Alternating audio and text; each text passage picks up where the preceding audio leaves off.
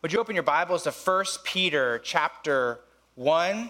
I hope you are gaining a love for this epistle. And I think the more I study the scripture, the more convinced I am that God clearly communicates to us about his will and his wonderful salvation and how uh, just applicable his word is to our daily life. I think we look at our world and we see how bad it is. And any person that looks at it has to know there's some kind of problem in our world. Humanity has some problem. And we believe the Word of God gives us the answer. And it's in Jesus Christ. We have hope in Christ for His salvation. And so we talked about that when we looked at verses 3 through 12, the great salvation God has given to us. And so we're smack in the middle of talking about how we should live that out. And we're saying that, or I should say, we're on number four. And today we're going to talk about that we should live that out by loving one another in view of God's regenerative work, his work of regeneration in our lives. And so the fourth command we find here in this section is to love one another. You can see that down in verse 22. He says, Love one another earnestly from a pure heart. And I, I love this text and how just so clearly and practically and really logically lays out what it looks like for us to live as a Christian. In fact, that is a little graphic up here because I thought that's kind of a cool graphic I made up. But first, he dealt with our thoughts, then, he dealt with our conduct, he dealt with our motives. Now, he's on to our relationships. So, we're going to look first at our relationship to others, and then we're going to look last at our relationship to God. And I don't know if you've noticed this as we've gone through these texts, there's these commands, and surrounding these commands are two verbs, two participles that really explain the reason why we should obey that command. So as I read this text this morning, 1 Peter uh, 1 22 through 25, notice that. You'll see that. The command in verse 22, but before and after, he gives these reasons. So look at verse 22. In fact, let's do this. Let's stand so we can stretch our legs again. Also, we'll honor the word of God as I read these verses out loud. So 1 Peter chapter 1 verse 22 says, having purified your souls by your obedience to the truth for a sincere brotherly love. Love one another earnestly from a pure heart, since you have been born again, not of perishable seed, but of imperishable, through the living and abiding word of God. For all flesh is like grass, and all its glory like the flower of grass. The grass withers and the flower falls, but the word of the Lord remains forever. And this word is the good news that was preached to you. Let's pray. Father, we believe there's power in the word of God. We believe has power unto salvation through the gospel of Jesus Christ. And so I pray that your power will be evident this morning. Holy Spirit, I pray you'll work in our hearts God, rip away the, the sin and the blind spots in our hearts. And God, help us see truly who you are and then how you want us to live. We pray in Jesus' name. Amen. You may be seated. When I was in college, I can remember going to a church in Milwaukee, and there was a gentleman there I met at the church, and he was just an average Joe, he was a carpenter, and and this guy uh, took an interest in me, and each Sunday he would see me and talk to me. And first, we just talked about some simple things. And then he started asking me how I was doing spiritually. Sometimes he'd ask me what God was teaching me. Uh, I went to his house a couple times with his family, got to see how he interacts with his family, and got to eat supper with them uh, after, or what do you call it, after, is it lunch on Sunday, or is it supper after you have church? What do you call it, dinner? Whatever it is. We got to eat with him after church. And uh, he started investing in me. Actually invited me to come see him teach Sunday school to children. That was really the first time that someone really took an interest in me in that way and started really discipling me. And at one point, I realized that this guy wasn't just caring for me as some type of friend, this guy was showing me Christian love. We're going to talk about what does Christian love look like this morning. And so we're going to look in our passage here at four facets of love. We're going to look at who are those who are to love. We're going to look at the objects of love, the commitment to love, and then the reason to love. And so we'll see those all in our, our text here this morning. So, first, we're going to look at who are those who are to love. So, who is he talking to here and who is he describing are the people who are to show the love of Christ. And so we're going to see that I believe that he's talking here about people who are converted, converted souls. So look down in verse 22. You can see that here.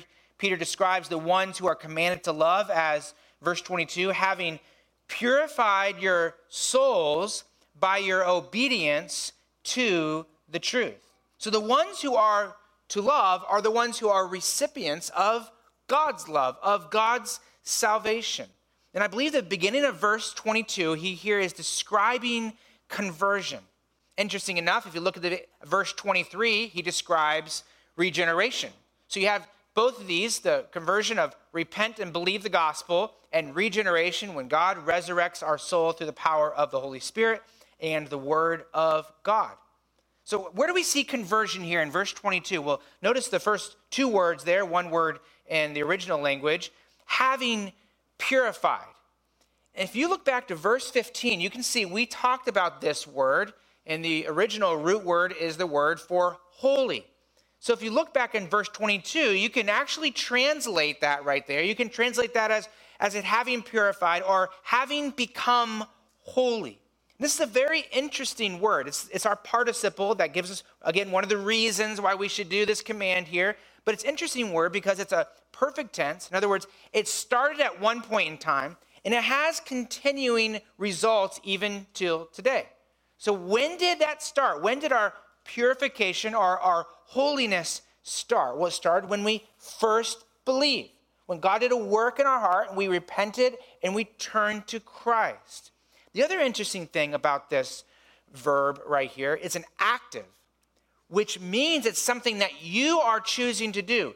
You have chosen to say, I am no longer going to follow the way of the world and my sin, and I'm turning and I'm believing in Christ, and I'm believing that He is the one who sanctifies and makes me holy. He makes me pure before Him. So it's this idea that God has made us holy, that happens at salvation when we believe in Him, and then He continues to cleanse me. And we see this, you know, things like 1 John 1 9, right? 1 John 1 9, if we confess our sins, He's faithful and just to forgive us our sins and to cleanse us. So there's an initial holiness that God sets us aside as his children, declares us holy, and then he continues to cleanse us as we are his children, as we keep believing in him.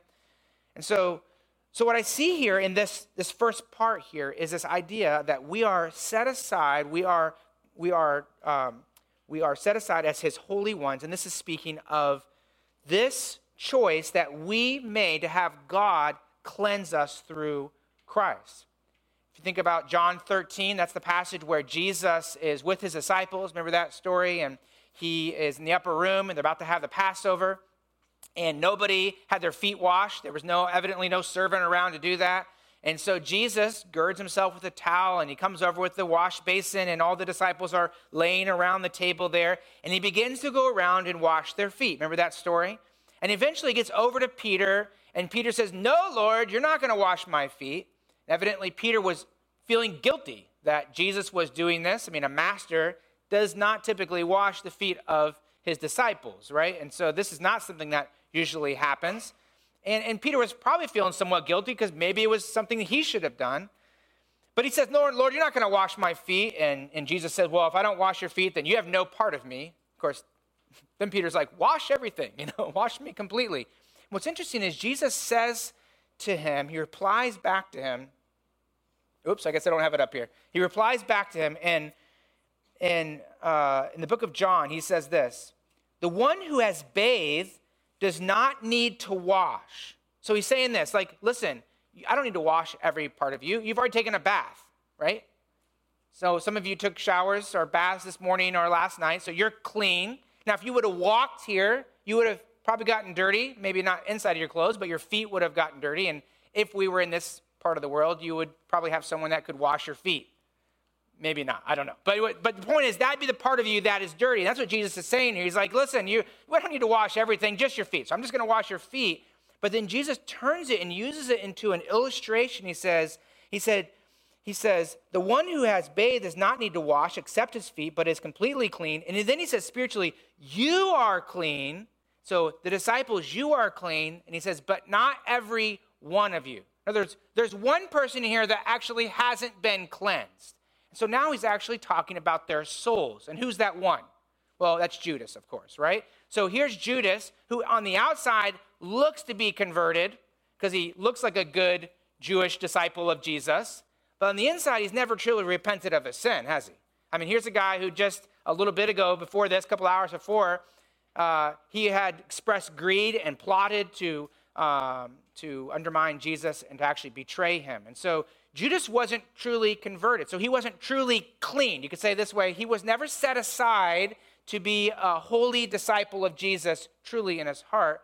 And so therefore he was not clean. But the disciples were, and there was a continual cleansing that Jesus said that they, they needed even in their souls. And so my point of saying that is just, it's a good illustration of the difference between true conversion and what is maybe you could say false conversion. 11 disciples, they had followed Jesus. They had turned from their sin and their way of life. They followed Jesus. They were converted by the power of the Holy Spirit. And but Judas really never turned from his sin. He really never trusted in Jesus. We could say he never truly was converted.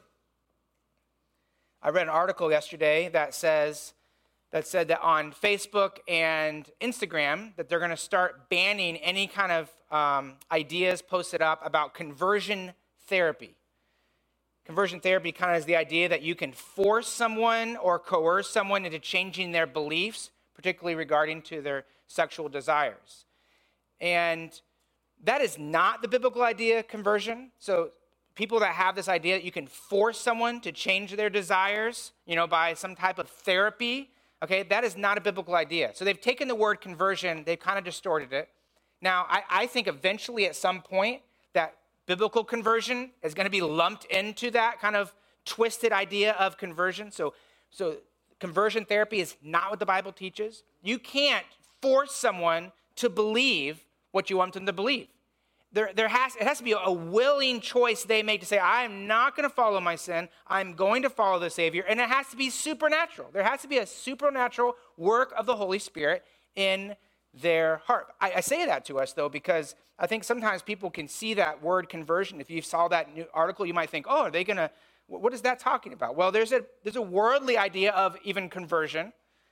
And I, and I think at some point, we Christians will be restricted. And, and even speaking of conversion in this sense, spiritual, supernatural conversion.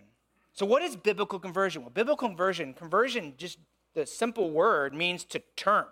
It means to turn.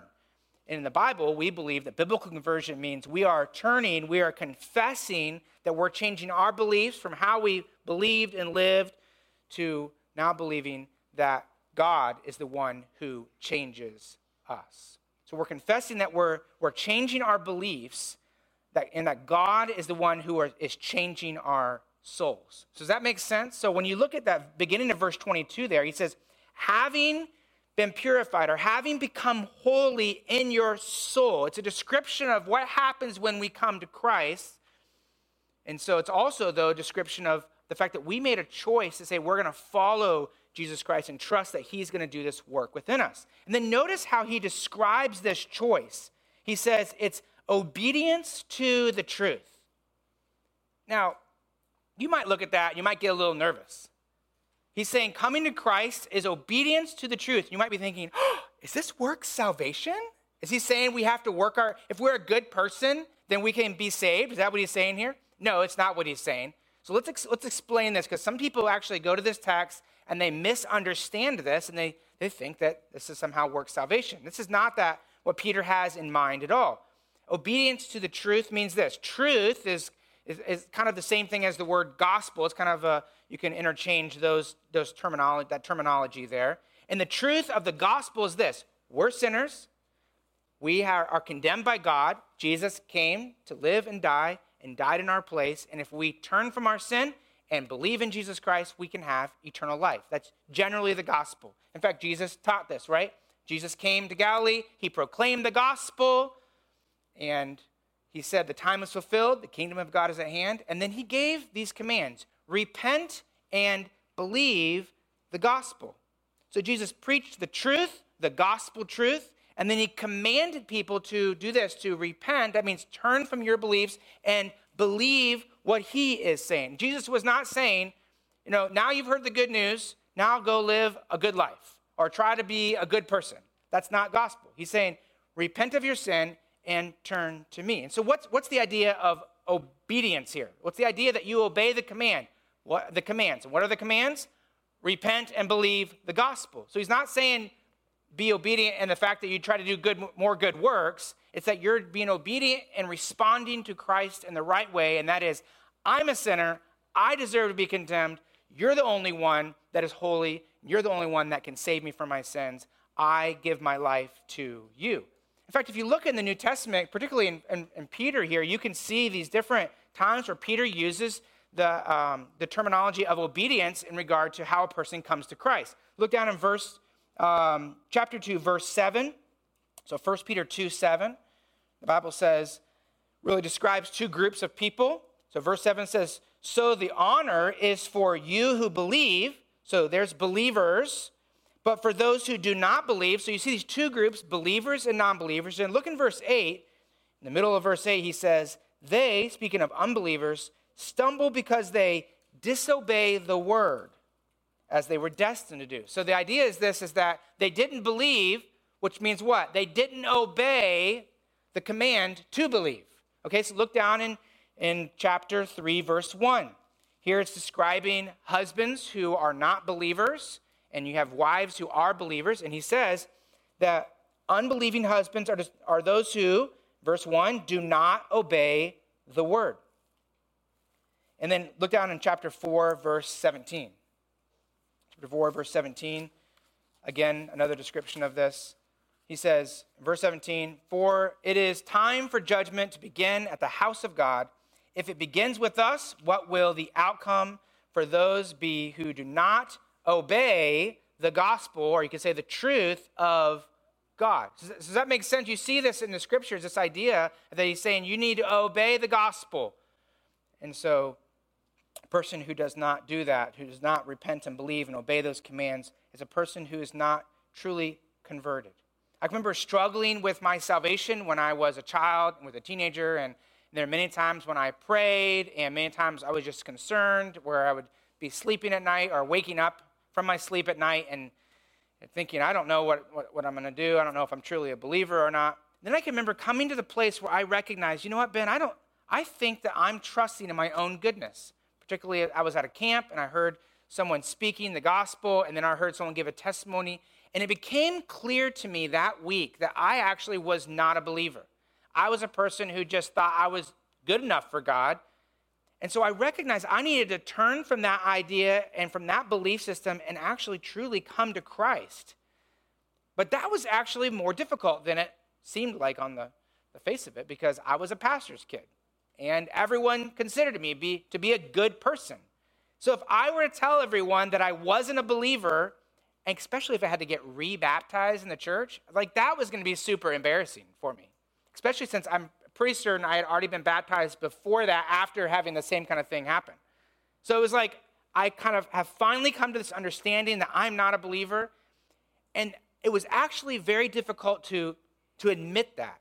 And I can remember one uh, time when I guess it was in the morning, I'm pretty certain, maybe it was the evening, but when someone was speaking and my heart was just so convicted by it. And I just came to the place where I was like, I have to, I have to break before the Lord and I just have to confess that I need him. And so I turn to the Lord. My point is, is that there are times when people are there, I should say, there are people that are in situations where they might understand the truth, but actually repenting and turning to Christ is a very difficult thing for them. Judas was one of those kind of people. Judas, at some point, understood something, right, about Christ, but he loved his money. He didn't want to give up his greed. Some people don't want to give up their sin. Some people don't want to give up their religious traditions. And so it's like, I understand what the Bible says, but I actually don't want to turn from that, and therefore I'm not going to turn to Christ. But true conversion is repenting and believing the gospel. So, why does Peter put it in these terms? Like, what's his whole point here? I mean, why is he describing conversion like this, and particularly describing it as a choice that we are making to, to apply the holiness of Christ to us? Well, I think what he's doing here is he's giving a contrast here between here's how the world lives, and how does the world live in regard to relationships?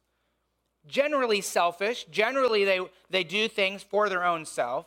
But he's saying, like, listen, you at salvation, you chose to be set aside by Christ to live differently, and therefore it changes your relationships. And what does that look like? If we're, we're to be holy as Christ is holy, that means we're to love like Christ loves, which look down in 1 Peter chapter 1, verse 22. What does that look like? It means for a sincere brotherly love. So, verse 22 having purified your souls by your obedience to the truth. In other words, you're, you're truly converted for this purpose for a sincere brotherly love. Which then leads us to the next, next facet of love, and that is the objects of love. Who are the objects of love? Well, in verse 22, it says what? For a sincere brotherly love. Those are our brothers and our sisters in Christ. So here, Peter gives us one one purpose of our conversion. Now, if I were to ask you, if I were to say, why, why has God saved you? What would be the answer to that? What would you say is an answer for that? Why has God saved you? You might say be, he saved us to bring him glory, right? To glorify him. And I would say, yes, that's the ultimate reason why God does everything. It's for his own glory. And so, even our salvation, probably not even our own salvation, but especially our salvation, brings him glory. So, yes, that's the overarching ultimate purpose why God does everything. You might say, well, it's because God wants to be in a relationship with me and he wanted to make me holy through Christ.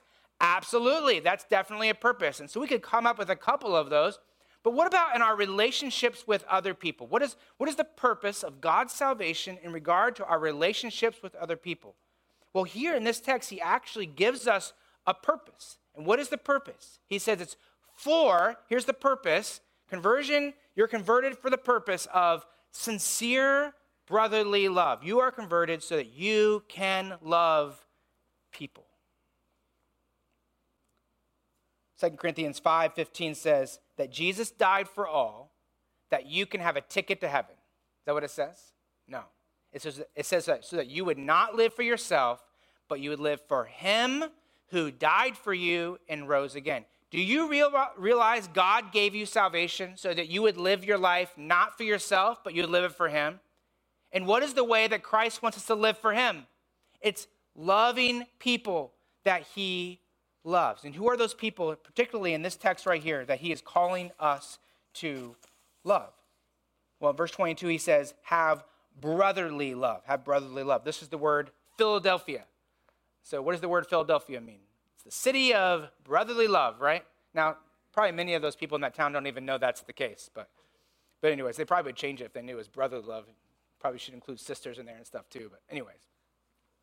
But that's, that's kind of the idea here is, is that you are to love brothers and sisters in Christ. It's not saying you should love like a brother loves his sister, right? I mean, look at children and how they love each other.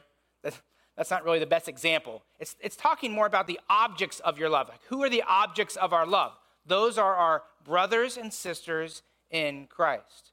And so, one of the purposes of our salvation is so that we would love each other.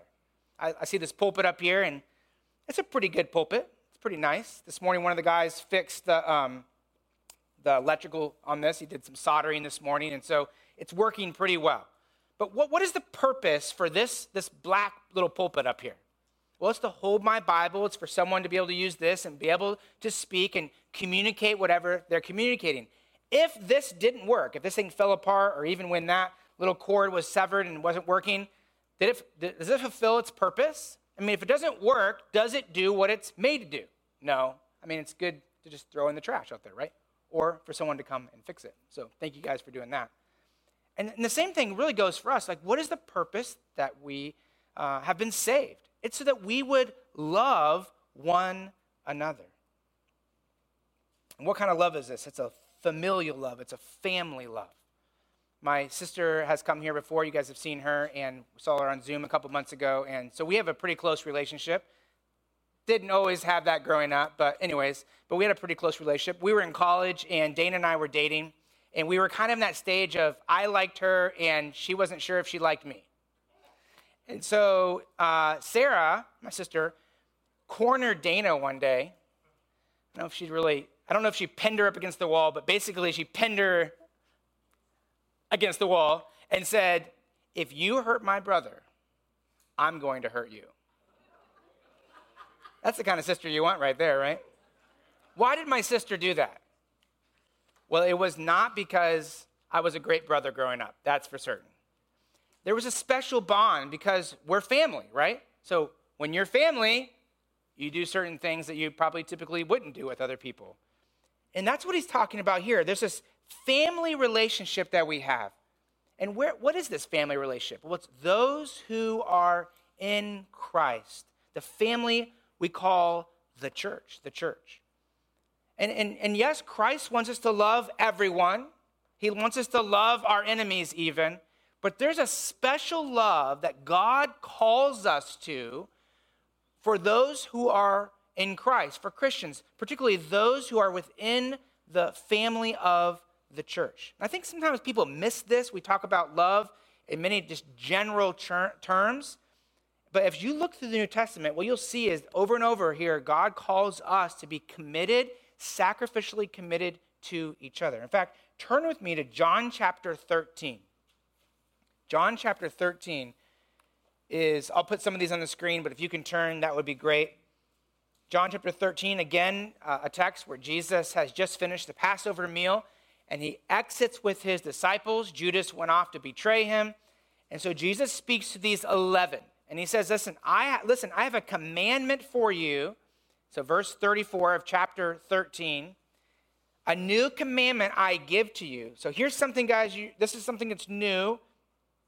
You should love one another. So here's a category of people that you should be committed to, and that is to each other. And of course, Jesus is starting the church of Jesus Christ. These are the apostles who are going to actually be the ones to go out and plant churches and teach the gospel and teach the apostles' doctrine. So he's saying, guys, there's a, there's a special commitment that you have to make. He says, just as I loved you, you also are to love one another. And again, he's not saying you don't love other people, but he's saying there's a special commitment that you're to make to one another. In fact, look in verse 35. Right after that, he says, By this, all people will know that you are my disciples if you have love for one another. How does the world know that we're different? What is one of the lights that shines that shows that we are different? It's how we treat each other. It's how we treat each other within the church, within the Christian church, the body of Christ. Go over to Acts chapter 2. You can see this played out in Acts as Peter preaches to 3,000 people. They obey the gospel, if you want to say it that way. They come to Christ. Then they gather together as a church. And you can see them loving each other and how they interact with each other. In verse 44, Acts 2:44, the Bible says, and all who believed, so all these believers, all those, those 3,000 believers plus the, you know, couple that were in the upper room there, they all gathered and they had all things in common. So here you see this church family gathered together, and how do they show love to one another? They pooled their resources together to take care of people within the church, but also to proclaim the gospel. And we see that as we march through the book of Acts, you see those two different kind of uh, scenarios taking place where you see that there's people that need care, there's widows that need care, and there's people that are in need. And then you also see this idea that people need to be sent out with the gospel, or some people are being sent out because of persecution and they need resources. In fact, here's a good text in Acts 6 7 says that a great many of the priests became obedient to the faith. And just think about that. Think about these priests in the temple and they are sacrificing lambs, they're doing their priestly du- duties. And if you're a priest and you believe that Jesus is the once for all sacrifice, then what happens to your job? It becomes obsolete, right? In other words, you lose your job. Or, or if you're a Jewish person and then you become a Christian, you're working for another Jew, what, what happens to your job? You, so you have all these people who, who frankly were unemployed, right? They, they're, like, they're turning from their way of life, of how they operated before, they're turning to Christ. Now they're struggling. They're struggling to feed their own families. And so the church is pooling its resources so that it can help these people, just frankly, survive. In fact, if you look down in verse 44 of Acts 2, you can see they had all things in common. And I like to highlight this because a lot of people twist this. They kind of view this as like socialism, political socialism. You know, we should all pool our resources and we should, you know, give our money to the government so they can take care of people. That's actually not what he's saying here. First of all, it's not given to the government, it's given to the church.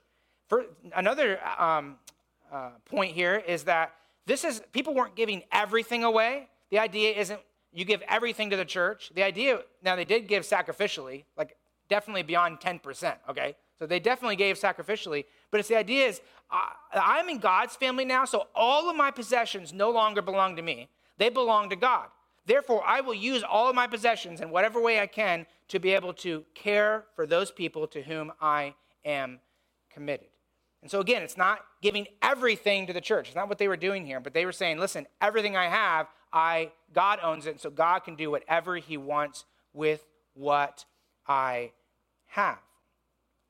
And again, they were giving these resources to the church. In fact, look in verse 45 where it says they were selling their possessions and belongings. And again, it doesn't say all of them. And let me back up and say this. If, if he meant all of them, then they wouldn't be able to give, be able to do this later on in the book, right? I mean, in other words, they're, they would have run out of resources at some point. So, but they gave uh, sacrificially, they distributed to all who had need, and those are the people within the church. In fact, you can see this. Go to Acts chapter 4 and verse 34. And let me note again, this is actually something they are willingly doing. No one's coercing them to do it. This is their own choice. They're saying, I want to give this to help people.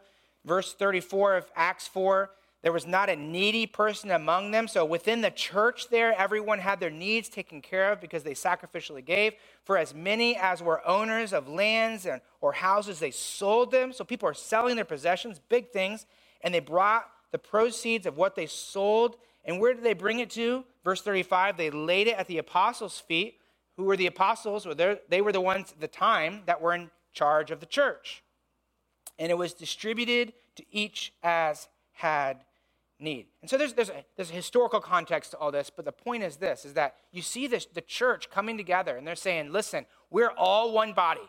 God owns everything we have. We're going to we're going to commit our life to Jesus Christ and we're going to commit ourselves to each other. And so these people lovingly, sacrificially gave to each other. Go to Romans chapter 12. Romans 12. If you know the book of Romans, the first 11 chapters are basically doctrine. And then in Romans 12, he says, okay, now let's talk about how we live that out.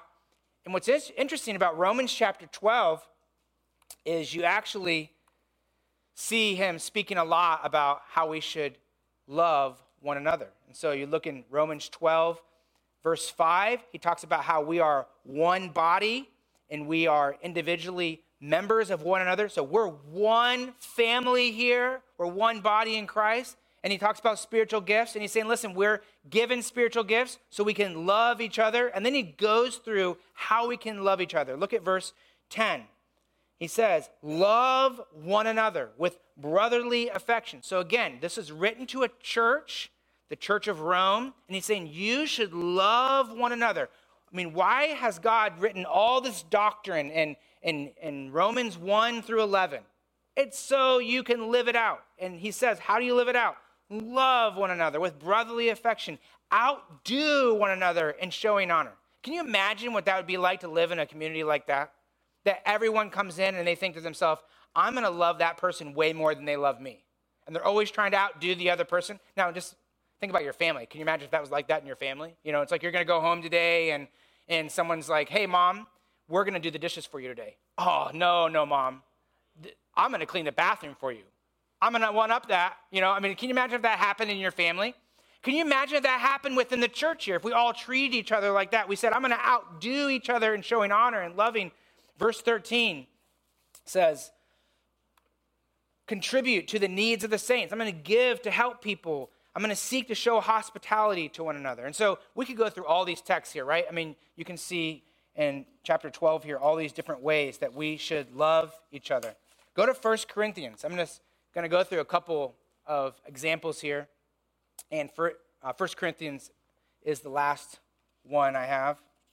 Again, 1 Corinthians, written to the church of Corinth. So this is to a church. And Paul taught they should love one another. In fact, if you look through the texts of really 1 Corinthians uh, 8 and 9, he talks about how we should um, be considerate of the consciences of other people. And it's in the context that we should love one another. So, loving people sometimes means I have a strong opinion or I have, uh, I have an area where I can do something, but someone else might be offended. And I choose to withhold my strong opinion or withhold my right for the good of that person. Honestly, one of the best examples for me in today is, is this right here, right? This mask right here. I mean, there's some people in here that you wear masks throughout the week to protect yourself, and there's some people that don't. Some people are like, I don't need to wear a mask, I don't have to wear one.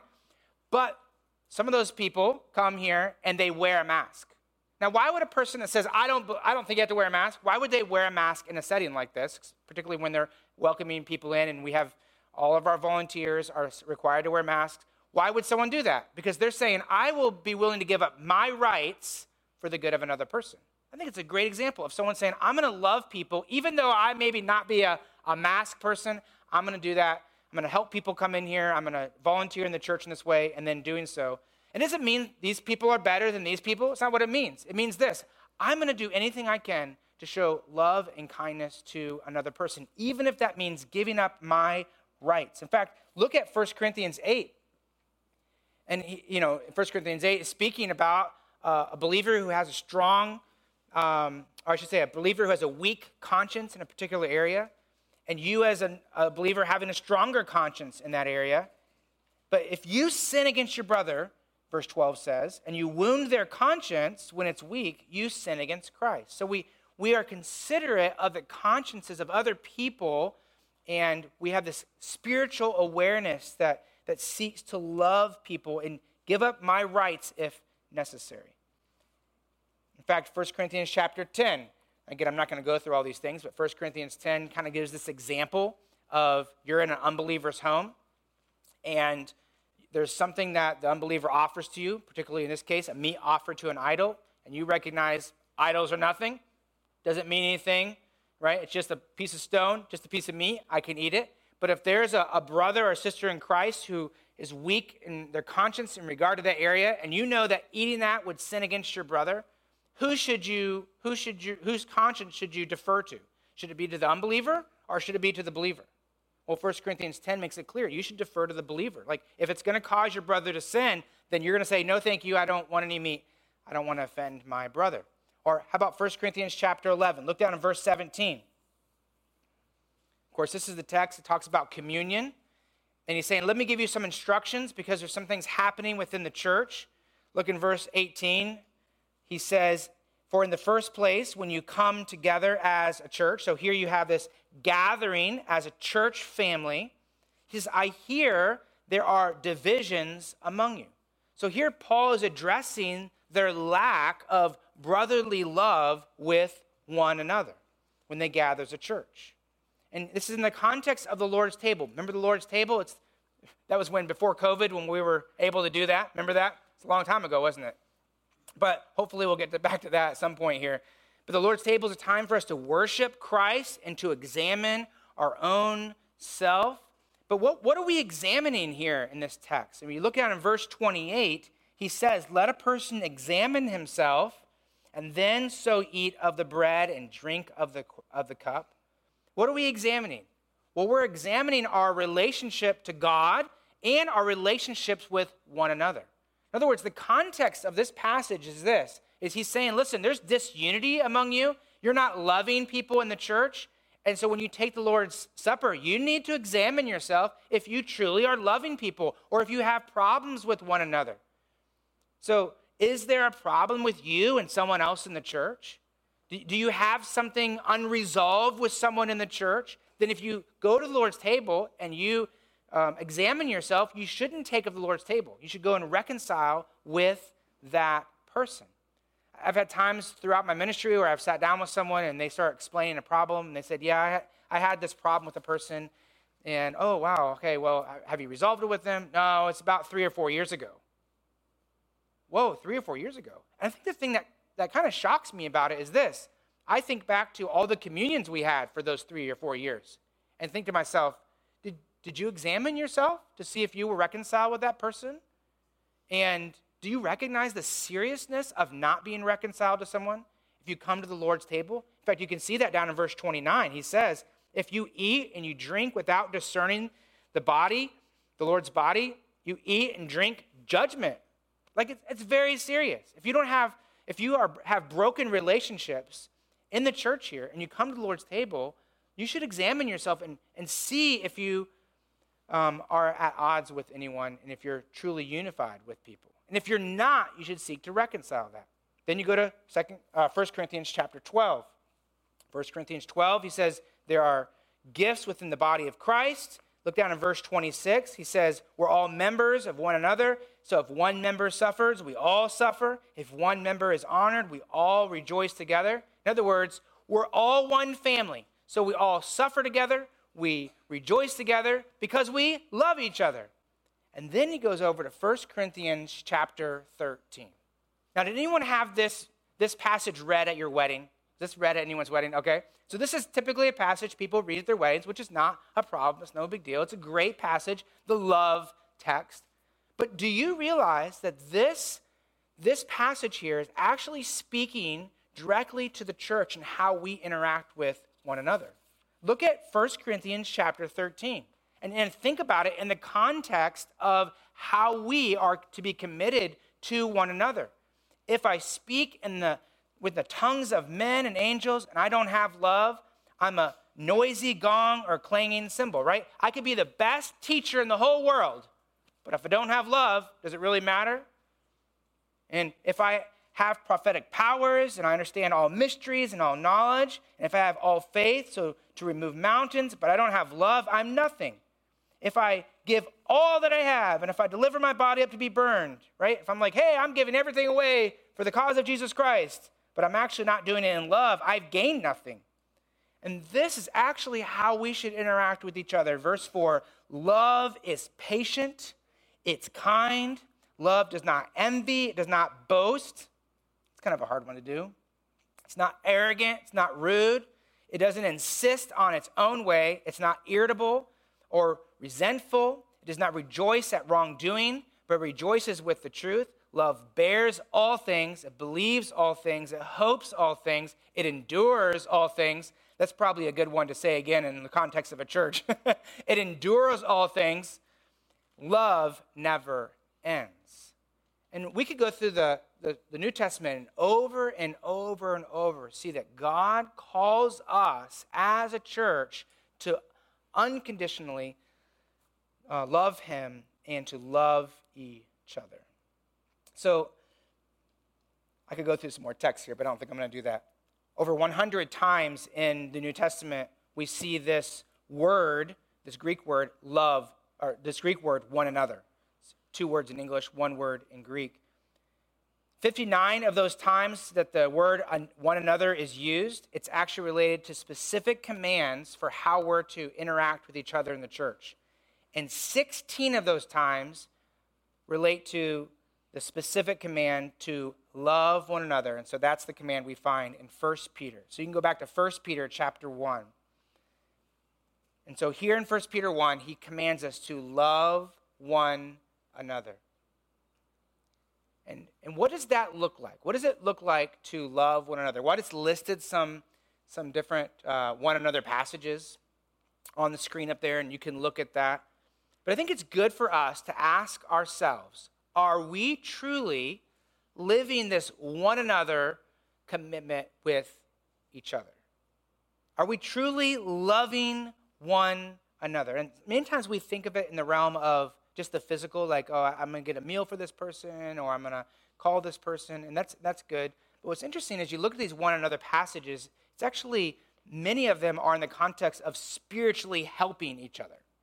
It's not the idea that I just volunteer for something once in a while. It's like I'm actually going to invest in people's lives.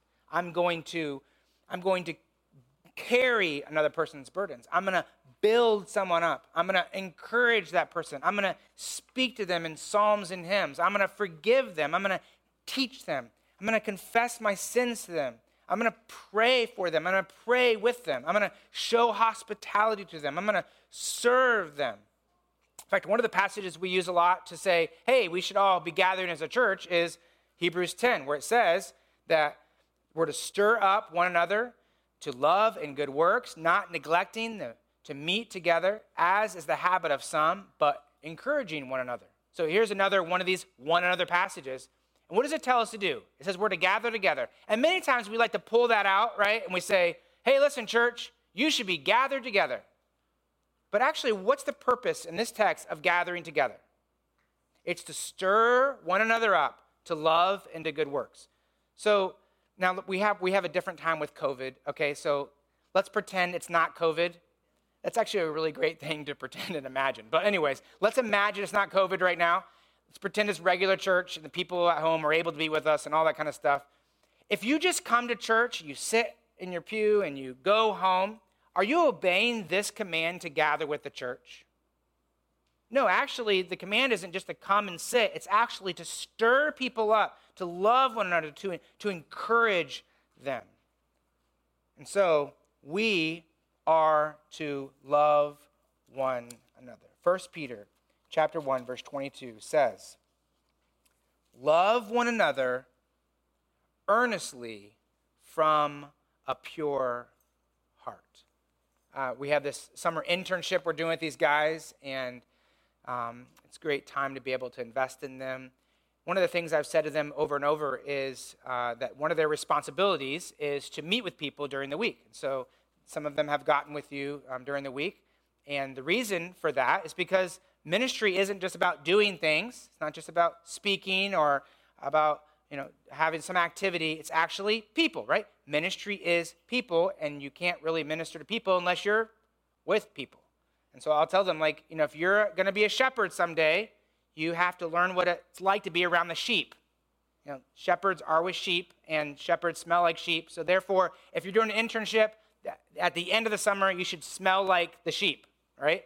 So, and one of the things I tell them is like when you're coming into a Sunday, you have to be aware that ministry isn't just about events and people or events and things, it's about people. So when you're coming into here, you're recognizing there's, there's people here that have needs. You're actually intentionally thinking, who are some of the people that are going to be here? How can I pray for them? Then when you see them, you're thinking, how can I interact with you during this week? Can there be a time I can meet with you?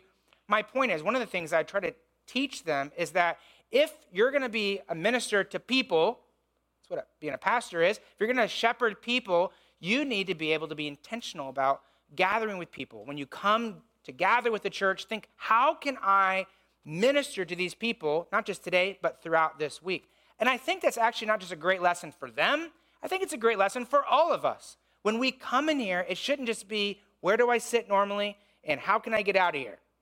Now, with COVID, you might be thinking that, and that's maybe okay because you're trying to protect yourself from being sick. So ignore that part of it, okay? But just in general, in the church, our heart's desire should be to minister to each other, to love one another. And so here he speaks about the commitment that we are to have with one another. Oops, that did not mean to happen. I shared about a year, I guess it's about a year and a half ago, our vision statement and that is that we are a community of Christ disciples who are committed to Christ and to one another. And if you remember when we talked through this, I said commitment to Christ means that we have we've repented and believed the gospel, so that's conversion, and we ha- picture that in baptism. But then committed to each other means we're unified as a membership and we serve one another. And how do we picture that? Through the Lord's table. And I want us to remind ourselves of this, I think in a text like this, it's a good time to remember this, and that is that when you became a member of Lighthouse Bible Church, you committed, first of all, you, you demonstrated you're committed to Christ, but you also committed to the people of the church. And it wasn't just a physical commitment, I'll, I'll be here, but it was a commitment to say, I am committed to you spiritually. Like, I will invest in you spiritually, I will serve you. So, I guess I, I just ask you if you're a member of Lighthouse Bible Church, do you remember that commitment you made? And if you're not a member of the church, whether you're listening on, on online or you happen to be here for whatever reason, you're not a member of the church, I would actually invite you to become a member of a church. In other words, invite you to commit yourself to a church. And you say, well, why? Why do that? I remember uh, I've had a number of times I've sat down with different individuals over the different ministries I've had. And uh, one guy uh, at one point asked me, he said, why should I be a member of a church? And I said, well, I think it uh, clearly shows that you are committed to Christ and to us. And he says, Well, I am. I'm sitting here with you. I'm committed to Christ and you. I'm sitting here with you. And I said, Well, will you be willing to tell the church that? You know? And he's like, Well, yeah, I guess I'd tell the church that. I was like, It's called church membership. and he's like, Well, I don't know if I really want to do that. And I, he goes, I like to keep my options open. And I said, Well, it's kind of like the girl that's dating the guy. And she comes to him and says, I, I, Don't you think it's about time we get married? Like, and he goes, Well, I don't know. I'm marriage is such a commitment. I kind of want to keep my options open. What would you recommend to her about dating that guy? and it's kind of the same way at the church. You know, some people are like, I don't want to become a member. And, and sometimes, not all the time, people think, well, I don't, kind of want to keep my options open. But you can't have true commitment without accountability, right? So, one of the things church membership does is it gives you accountability. So if you say, I don't care about Jesus, and you walk away from Jesus, we're all going to chase after you and say, No, no, no, wait, wait. You made a commitment to Christ. You told the church that. Or, or they say, I'm going to sin against this person, I don't care about this person, we're going to go, No, no, no, no, no. You made a commitment to one another, to, to love one another. So I just I say that to, to our membership to say, hey, let me renew your commitment to Christ, renew your commitment to each other. And then if you're not a member of a church, let me invite you to talk to a church about that and if you're in our area, please talk to us about that. And the last point we're not going to get to, that is the, the third point, and that is the commitment of love is a sacrificial love. And so if you can see down in verse 22, he says, Love one another earnestly from a pure heart. And the word love here is different than the word brotherly love. This is the word love one another. Love there is agape. It's the word that's used to describe God's love for us. It's this unconditional commitment that you make. And actually, the grammar of this verb is very interesting. It's actually an aorist, which actually points to the idea that this is a firm, devoted commitment that you have made. I am committed to loving one another. I am committed to loving my brothers and sisters in Christ. Well, obviously, I wasn't able to get through the whole text today, so we'll pick up with the rest of this next week. I guess I want to just conclude with really the main thought I have for us today, and that is this that Christ has called you to be committed in your love to one another. How are we doing as a church in loving each other? And again, I know it's difficult during this time to love people like we did five months ago. Now, I will say that many of you have done what you're doing because you love people, and that's a good thing. But how can we love people within the context of what we have right now? How can we love people that are at home and that some have very, I guess they have gotten out a little bit, but not very much? How can you love those people? How can you love some people in our church who are spiritually struggling? How can you love some people in our church who have marriages that are that, that need someone else to speak into the marriage, or you have parents who, who need someone to encourage them? How can we love each other as a church? And so I guess as I conclude this morning, we're going to have a time where we're going to have a time of silence and prayer. And I guess I would ask you to go before the Lord and say, Lord, how can I be committed in my love for the church and for one another? So let's bow our heads and go before the Lord. Maybe you're a person that's been listening online, or maybe you're in here listening and you think, you've thought to yourself, no, I don't think I'm really converted. Don't think I've really turned and believed in Christ. And so let me encourage you this morning to call out to Him, to turn and truly believe in the Lord. And then, believers, church, would you ask yourself that question before the Lord this morning? Lord, am I truly loving my church? Am I truly loving one another? Show me what my commitment is truly.